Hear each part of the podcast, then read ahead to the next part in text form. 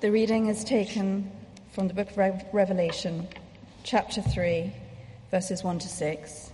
You find it on page 1235 of the Church Bible. That's page 1235.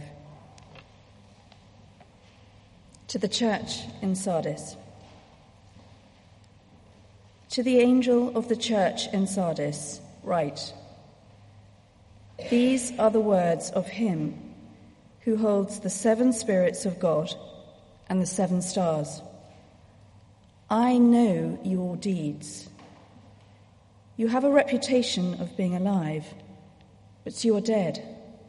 Wake up, strengthen what remains and is about to die, for I have found your deeds unfinished in the sight of my God. Remember, therefore, what you have received and heard. Hold it fast and repent.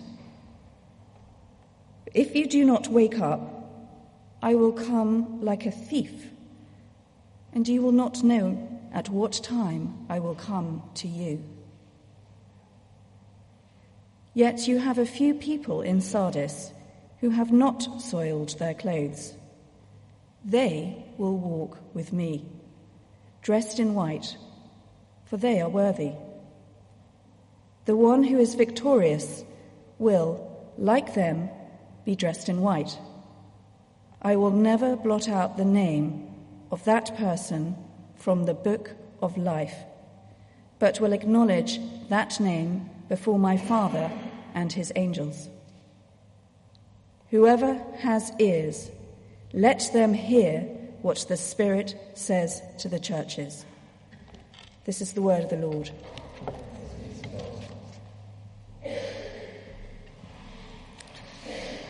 Good morning. Let's pray as we begin.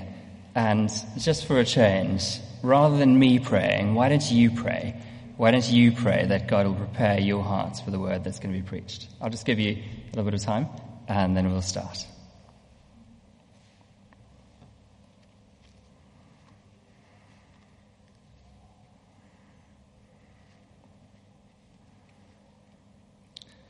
Amen. So now the first thing to say has to be that I'm deeply excited about this incredible news that we've just had shared with us that Rupert Charkham is going to be joining us. MJ and I, my wife and I, were part of his church in Cambridge uh, a very long time ago, and he is a fantastic leader, uh, a chap who holds really tightly to the word, uh, a man who's got courage in the spirit, a man who knows how to grow and develop a church. And I think that we at St. Michael's will be in expert hands with Rupert. So I'm thrilled that he's going to be joining us from May. It's, it's so exciting. But right now, in this letter, we aren't in, in uh, Cambridge. In fact, we're in Sardis, which is in Turkey. And just for the, the context, just to remind you, uh, the Apostle John was imprisoned in the island of Patmos in Greece, just off the coast of Turkey, and John has visions uh, of the ascended Jesus. And these visions include him being told to write letters to the church in Turkey and Asia of the time. And the order of the letters follows that which the postman would walk along the road. So Ephesus is the closest to Patmos. And then he goes north from there. Uh, and then he curves around to the east. And now at this point, when he gets to Sardis, church number seven, he is going south already. Number five on his journey. And for those of you who enjoy taking notes and like a bit of structure, I've got a gem of a structure for you today. Uh, I've got three headings all beginning with the letter R. So I've got reputation, reality, and remedy. Reputation, reality, and remedy. And you'll be absolutely thrilled to know uh, that I've got three subheadings, also beginning with R, uh, which are subheadings of remedy, which you'll hear a little bit later. Now, as we've gone through the series of looking at uh, uh Jesus' letters to these churches in Turkey and Asia, um, people have been asking continually if God was to write a letter uh, to our church in St. Michael's, or if he was to write a letter to the church in London, what would he say? And I think there's a lot to learn from all of the letters that uh, Jesus dictates to John. And so as we go through this letter, you might be asking yourself, how much of this applies to St. Michael's? How much of this applies to my own life? So let's start with reputation, our first hour. Uh, Sardis was situated at a point where a number of inland roads met. And so it was a place full of hustle and bustle, uh, a place of commerce and travelers. And if its present was impressive, then its history was even more impressive. Sardis had been the home of King uh, Croesus and the capital of his kingdom of Lydia until it was sacked by uh, King Cyrus of Persia many years back. And so we find in Sardis this busyness of the present and this glory from the past. And in fact, if that is the city of Sardis, then we'll find something similar in the church of Sardis. In verse 1, the sender Jesus says, You have a reputation for being alive. You have a reputation for being alive. This is a church where there's no talk of sexual immorality like we find in other churches. Uh, there isn't any uh, eating of food sacrificed to idols in the temple. We don't hear anything about Balaam or the Nicolaitans or Jezebel as we find in some of the other letters. Sardis is a church of solid doctrine, a church where the scriptures are taught and John Stott, the theologian, writes about this church. Visitors would exclaim with admiration, what a lively church you have in Sardis. What a lively church you have in Sardis when they attended its services or watched its activities. Sardis was a church of programs, uh, a church which is probably growing in size, a church that didn't lack for helpers to lead different ministries, and a church that didn't lack for money either for its causes. This is a church that people would have wanted to be part of, and they might have even left their own church to be part of the church in Sardis. It's a church with a reputation for life. And you might think with this great reputation, there must have been something good going on underneath the surface. But you see, the Lord's character hasn't changed since those days when the prophet Samuel went to go and find a king. And he lined up all of those sons of Jesse. And he realized that even though people look at outward appearance, the Lord doesn't. It's the Lord who looks at the heart. And so even though they have this reputation for life, there's something very different going on underneath the surface. In fact, the reality, which is our second heading, is the opposite of the reputation. Back to verse 1.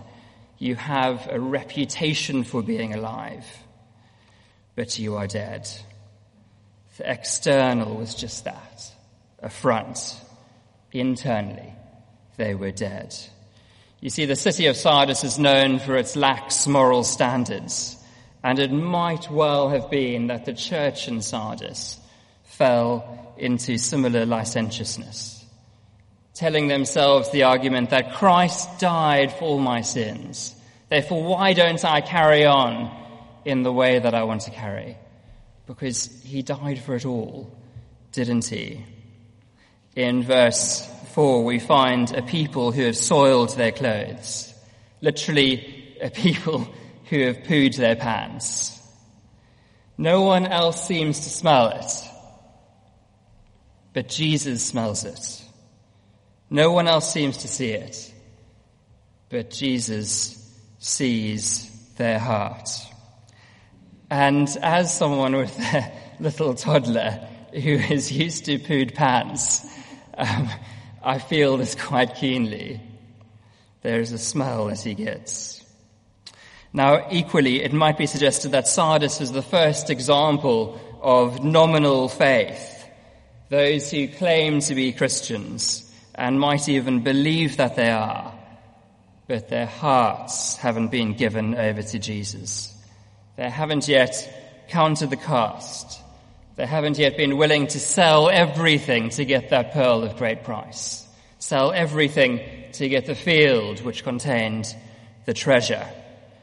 They are people who enjoyed the community of church. They enjoyed being stimulated by the talks from the front. Maybe even having a reputation for being a Christian. But for them, church was all about them and not about God.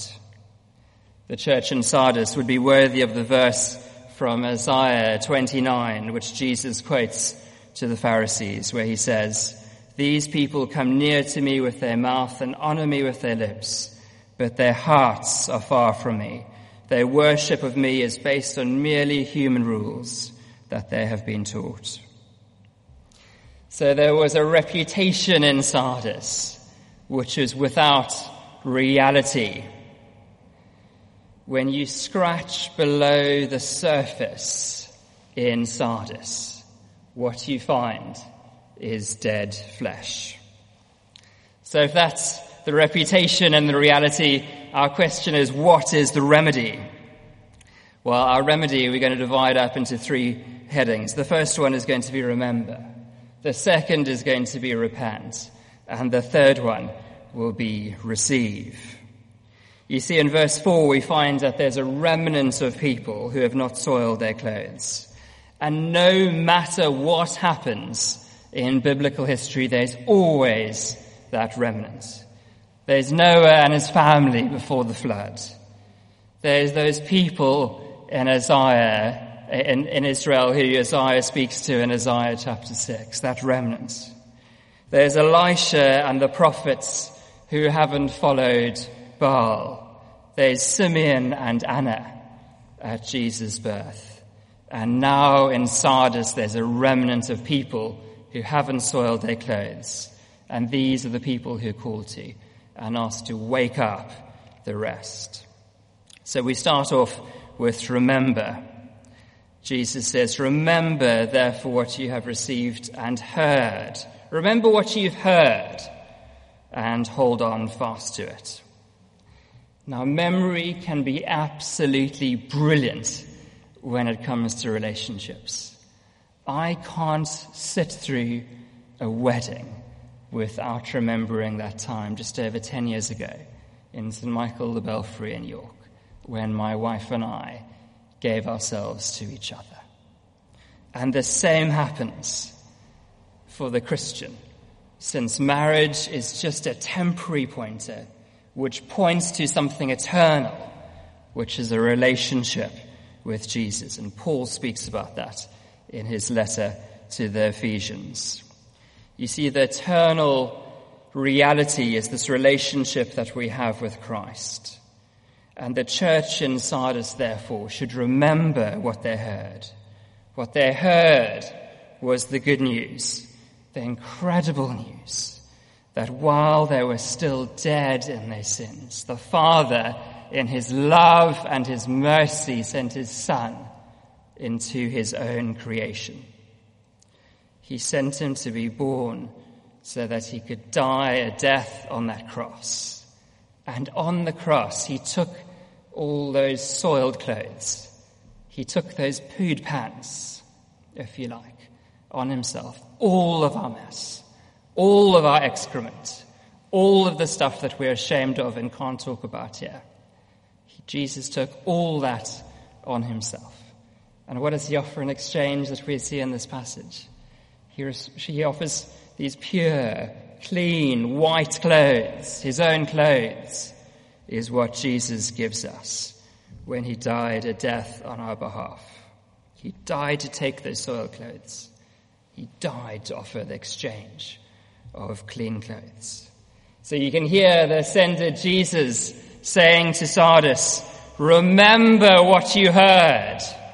Hold fast to the gospel. Remember. then they're called to repent. Remember a couple of weeks ago when we were talking about repentance uh, as a matter of different gestures, we said when we're living our lives for ourselves, uh, we might be orientated in this direction.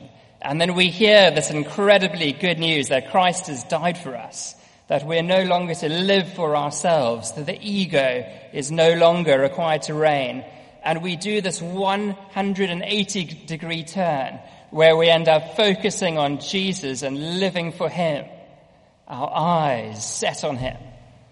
Well, I think what we find in Sardis is sometimes what happens is after that reorientation, we slowly over the years do the shift back, back, back. And what we start off in God's strength and with our focus on Him returns to a focus on us. And it might be that we're still reading the Bible. It might be um, that we're still coming to church, but in reality, we end up living for ourselves. So we might know all the right answers to the questions. We might have listened to, our, to the more, sorry, to more than our fair share of sermons, but the Word of God is no longer cutting like it used to. Maybe we've hardened ourselves to it. And so, the church is called, if it's done that, if it's done that movement, is called to reorientate itself on Christ. So you can hear Jesus, the ascended Jesus, saying to Sardis, repent, reorient yourself on Christ. We, so we've remembered and we've repented. And thirdly, we receive. There's one little word that I skipped out in verse 3 when I read, read it, and it's vital for our understanding when it comes to Sardis, and that is the word received. Remember, therefore, what you have received. Do you remember back in Acts chapter 2 at Pentecost, where the crowd was cut to the quick, and Peter replies, repent and be baptized. Now, repenting, as we said, is that reorientation from ourselves to Christ. And baptism is this outward sign of an inward reality that we have died with Christ and we've been raised with him. So he says, repent and be baptized, every one of you, in the name of Jesus Christ for the forgiveness of your sins, and you will receive, what do they receive? Yeah, that's right. You will receive the gift of the Holy Spirit.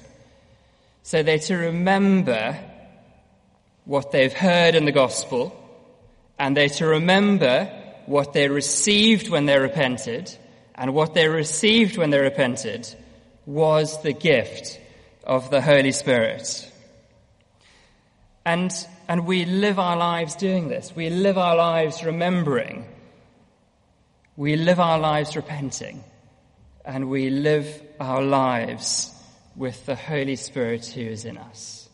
It's only by the Holy Spirit that we can call Jesus Lord. And every Christian has the Holy Spirit in them. When we come to faith, when we give our lives to Jesus, we receive the Holy Spirit in us. And so, um, but at the same time, we're called, uh, the Bible tells us, Paul tells us uh, in Ephesians, that we should continue to be filled by the Holy Spirit. So Michael Green, uh, theologian pastor, used to say it's a bit like this. This is us, this glass, and when we receive Christ for ourselves, the Holy Spirit gets poured in. We become the temple of the Holy Spirit as Christians. But is this glass full of water? No, it's not yet full of the Holy Spirit. So, following what Paul says to the Ephesians, we're called to continue to be filled with the Holy Spirit. And you see what happens. I don't want to pour this all over my sermon. Um, but you see what this happens when we get to a point of complete fullness. If we at work, or at school, or we at home, and someone bumps into the Christian who is filled with the Holy Spirit, whoop, whoop, whoop, the Holy Spirit spills out And this is an encouragement both for the believers, because we are called to encourage each other in the Spirit, and the Holy Spirit doing His work in us will encourage each other. And it's a challenge for those who don't yet believe. They're saying, What is going on? What is this thing in this person which I don't have? So it's an encouragement for the believers, and it's a challenge for those who don't yet believe.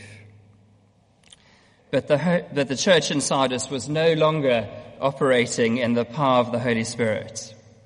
Therefore, John Stott writes in this verse, sound doctrine on its own cannot reclaim a church from death. Sound doctrine on its own cannot reclaim a church from death. Orthodoxy itself can sometimes be dead. They had received more than the gospel. They had received the Holy Spirit. And John Stott backs up his understanding of what they were missing, being the Holy Spirit, by taking us back to verse 1. And for each of these churches that the sender Jesus writes to, the introduction forms the context for what's going on in the church and what they're missing in that church. And Sardis's message comes from him who holds the seven spirits of God. And this is understood to refer to the different attributes of the one Holy Spirit. This letter to the church in Sardis is a bit like a parent walking into the bedroom of their teenager child, teenage child. And it's 11 in the morning and this child still isn't awake. And the parents, this mum, comes up to her son and starts to shake him. Come on, you're missing the day. It's 11 o'clock. And the child's response is, come on, mum. I've got a busy life. It's full of school and you know my grades. You know how well I'm doing. And then after school, I've got rugby and I've got to stay fit to be ahead of the other flankers in the rugby team. And then there's my social life. That's what last night was full of. And added to that, it's all the social media, the Instagram posts. I've got to stay ahead of that as well, mum. Plus, if you're really challenging me, I've read Matthew Walker's book, his penguin book on why we sleep. And therefore I know that the circadian rhythms of teenagers change and I need my sleep. So come on, just let me sleep. But the mum persists in shaking her child. And maybe the child gets irritated. But if that irritation wakes the child up from his sleep, then it's a good thing because they're missing the day. And I bet that when this letter was read in Sardis, it irritated some because they were being shaken awake from their sleep. And so it has to be a good thing. Now, it's amazing that this point in history in Sardis is just decades after Jesus died. At this point in history, we're still sitting inside the apostolic age. The apostle John isn't dead yet. And the canon of scripture is still wide open. But yet, even at this stage, there are churches that are resisting the Holy Spirit and trying to act in their own strength. And this shouldn't surprise us because the Holy Spirit has always been resisted by the Lord's people. In Stephen's words to the scripture touting Sanhedrin in Acts 7, just before he is stoned, you are just like your ancestors. You always resist the Holy Spirit. This is common to God's people that we resist the Holy Spirit. And that's because even though we acknowledge God, we want him on our terms, not his own terms. And our current culture in this 21st century isn't helping us at all. Our culture promotes autonomy. Autonomy's almost got a godlike status. We idolize independence and the control that we have of our lives. But as Jesus says to Nicodemus, the Holy Spirit blows where he wills. He is the one in charge and not us. But we dislike this and we'd rather settle for interacting with God in a way we can control Him, we can evaluate Him, we can even become good at church. But the Bible points us to hand over our authority to God. A couple of weeks ago, I said that being a Christian means giving everything over to Him. It means selling all we have to buy the field where we find the treasure. It means selling everything for that pearl of great price. And equally, I want to say that coming to Christ means having all of God. We can't choose the attributes of God we like and reject the attributes we dislike. We've got to have God for all he is. We can't accept God as love and not as holy. We can't accept God as a compassionate father and not accept him as our judge. God tells us who he is and God tells us who we are. He is our authority and his word reveals him as Trinity as Father, Son, and Holy Spirit. The Son ascended to heaven, but we remain here as his body, his fleshly body on earth, continuing the work that he started through the word that he spoke and through the demonstration of the Spirit's power, who is at work through him and is at work through us. We believe in a God who intervened once and intervenes still. And being open to the Holy Spirit isn't about style and it's not about songs. I'm not suggesting that. I, actually, I don't think the Holy Spirit cares much for style, to be honest. He isn't limited by our style. He's only limited by us refusing to let Him be God and do his work in us. Remember, he is God, not us. In fact, I think the Holy Spirit might be most interested in a church with a strong biblical foundation. It was through the scriptures that John Collins, when he was at All Souls, was challenged by the things of the Spirit and ended up at HTB doing incredible things through the power of the Spirit. It was through the scriptures that David Watson, while he was at St Andrew's the Great in Cambridge, encountered the Holy Spirit and did incredible things both up in York and around the country and was based in this church at St Michael's when he was down in London. It was through the Spirit that Michael Green, while he was at Iwerne Minster Camps, uh, encountered uh, God the Holy Spirit. I think that the Holy Spirit cares most about a biblical foundation. And the result of our openness to the Spirit is life. Life in God. Life in all its fullness. So I think the two go together, and we see it in fact. We see these two together in verse 3. Remember, therefore, what you have heard, the Word, and what you have received, the Holy Spirit. And when we're remembering those two, the Word and the Spirit, going together, there we find life in God, life in all its fullness. The two together, when the two are together, something really exciting happens. So as Michael Green writes, the period before the end, the period before the end. And we've got to remember that our hope is set on Christ and Christ's return. The period before the end is no barren period of waiting. It is a time of the Spirit. It is a time of evangelism. Now, we as a church, St. Michael's, have a strong reputation. Just go out and ask anyone. We've got a strong reputation. But my question is how does God see us as a church? I believe that we're a church that takes remembering the gospel very, very seriously. And that's good news. We've got a strong biblical foundation which we are holding to. I believe that we're a church that takes repentance very seriously.